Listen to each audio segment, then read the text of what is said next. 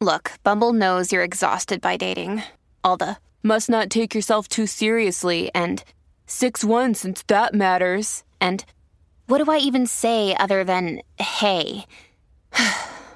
well, that's why they're introducing an all new Bumble with exciting features to make compatibility easier, starting the chat better, and dating safer. They've changed, so you don't have to. Download the new Bumble now.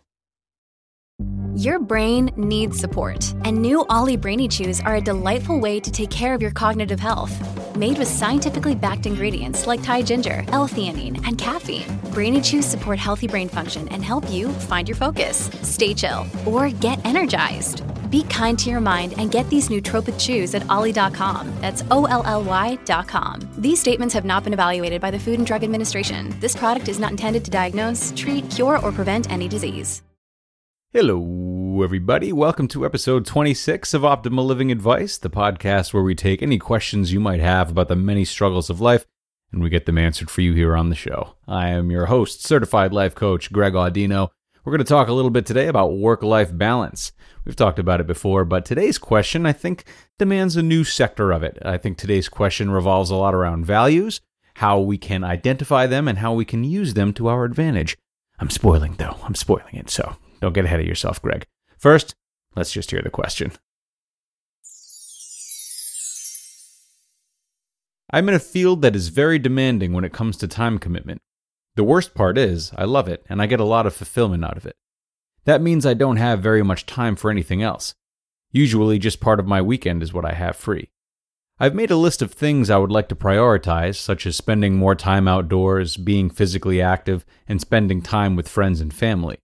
I feel that I have been going in cycles where I go on a month rotation doing one of those things, then going into another for another month, but it's been hard to incorporate all of these things every month. What is the best way to manage this? Overall, I feel happy and fulfilled, but I'm afraid I'm missing out, and have had some of my friends express insecurity because I can go weeks without talking to them. I'm also afraid of falling down a hole of isolation. Alrighty, it's an important question, no doubt about that. So I think as probably society as a whole, but particularly the sectors of society that are interested in podcasts like this, do become more mindful and refuse to just work our lives away, the work life balance question becomes more and more pressing. And when we hear or think about or even envision the word balance, what comes to mind? What's the imagery associated with it? It's two things coming to a meeting point, right? It's two things giving up a little bit of their space to accommodate for the other. It's sacrifice. You're an adult. I don't need to tell you that you can't have it all in life and that sacrifices need to be made. But to me, this is a matter of sacrifice, and proper sacrifice that is generally free of regret is only made when we take the time to consider what we're sacrificing, what it means to us, and the long term value of it. It's a simple formula, but that doesn't make it easy to wade through. Your guiding light in this scenario is the decision you come to about what you need in your life versus what you can flex on, what's non negotiable, and what's negotiable. And that decision requires a lot of parts. It requires the awareness of everything brought to the table by the things you want to have in your life now, and the foresight of everything brought to the table by the things you want to have in your life in the future. Maybe that sounds convoluted. I feel like a lot of the things I say on here only make sense to me. Uh, let's break it down, though. Let's break it down. So, you have your job. You can fill in the blanks on your own time, but for the sake of argument, let's say your job comes with long hours, fulfilling work, good pay, opportunity to grow, a good environment, emotionally draining situations, and bouts of time where you need to travel. How much do these things matter to you now and later? Do you need that money to maintain the lifestyle you've created for yourself, or would you flex on that? Does it bother you to have that travel time and be away from home, or do you like that? Are you comfortable dedicating over 40 hours of your 168 hour week to work? How do you answer these questions now, and what do you think you might say to them in the future? Will you always need the money? Will you always want to travel? Will you always want to work that much? What do these things take away from now? What do you think they'll take away from in the future? And is it worth it? Then you have your social life, on the other hand. For the sake of argument, let's say your social life comes with lots of laughs, expensive dinners, good exercise, outlets to talk about your passions, solid advice, fun shopping sprees, and dealing with your friends' spouses that rub you the wrong way. I don't know. Do you have other outlets to talk about your passions, or are your friends the only ones? Do the expensive dinners get under your skin, or is it fun to treat yourself? My brain hurts. That's a lot of it's a lot of theoretical questions I just asked. Let's see if I can remember how to talk in normal sentences here for a second. Jeez. Uh, but it's the same process of getting clear about what each of the contestants for your time offers, how much those offerings mean to you now, and what you think they'll mean to you later if you are not in a position to change them. Ultimately, it can be boiled down to the hierarchy of your values, your values and how each of these attributes we've been talking about relate to each one. Sometimes it's simple and straightforward, like having a fulfilling job being a top value.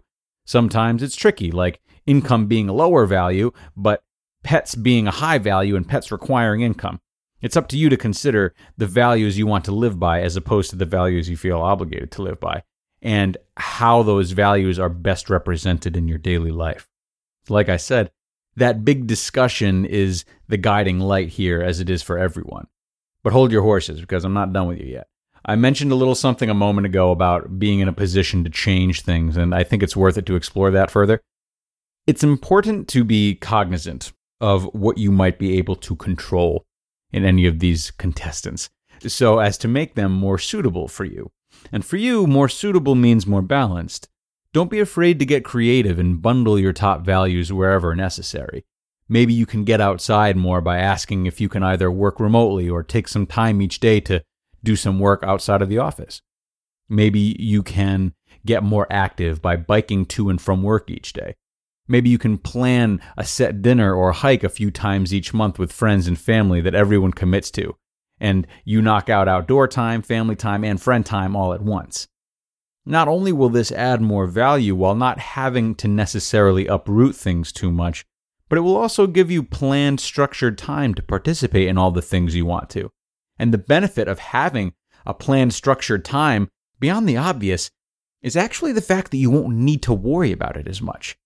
You won't need to scramble to figure out when and how you're going to make time for these things because it'll be planned. Your friends won't have to feel insecure about it either if the plan does indeed involve them. It might not feel very spontaneous this way, but yet again, that's where sacrifice not only comes in, but reminds us of how it can actually be a good thing. The less you sacrifice, the thinner you spread yourself. The more you sacrifice, the more apt you are to appreciate that which you commit to making time for. Now, for my final thought. Where's that from? Did did I just steal that from Jerry Springer? I think I stole that from Jerry Springer. Uh, sorry, Jerry. Sorry, Jerry, if you're out there. Uh, I'm sure you're an avid listener of this podcast. I guess I just liked you to question the last part that you said about the insecurities of your friends. Yes, Planning times for everyone to get together will likely assuage these insecurities that they express, but I want you to question how much of your FOMO, that's fear of missing out, is caused by this sort of social pressure. With all due respect to your friends, if they're insecure about your schedule and you not seeing them enough, that is their problem. Whether it's also your problem or not is something to reflect on. How much pressure are you putting on yourself to meet the needs of your friends? And more importantly, how would you feel about your circumstances and your life if your friends were totally fine with it and not raising questions like they are?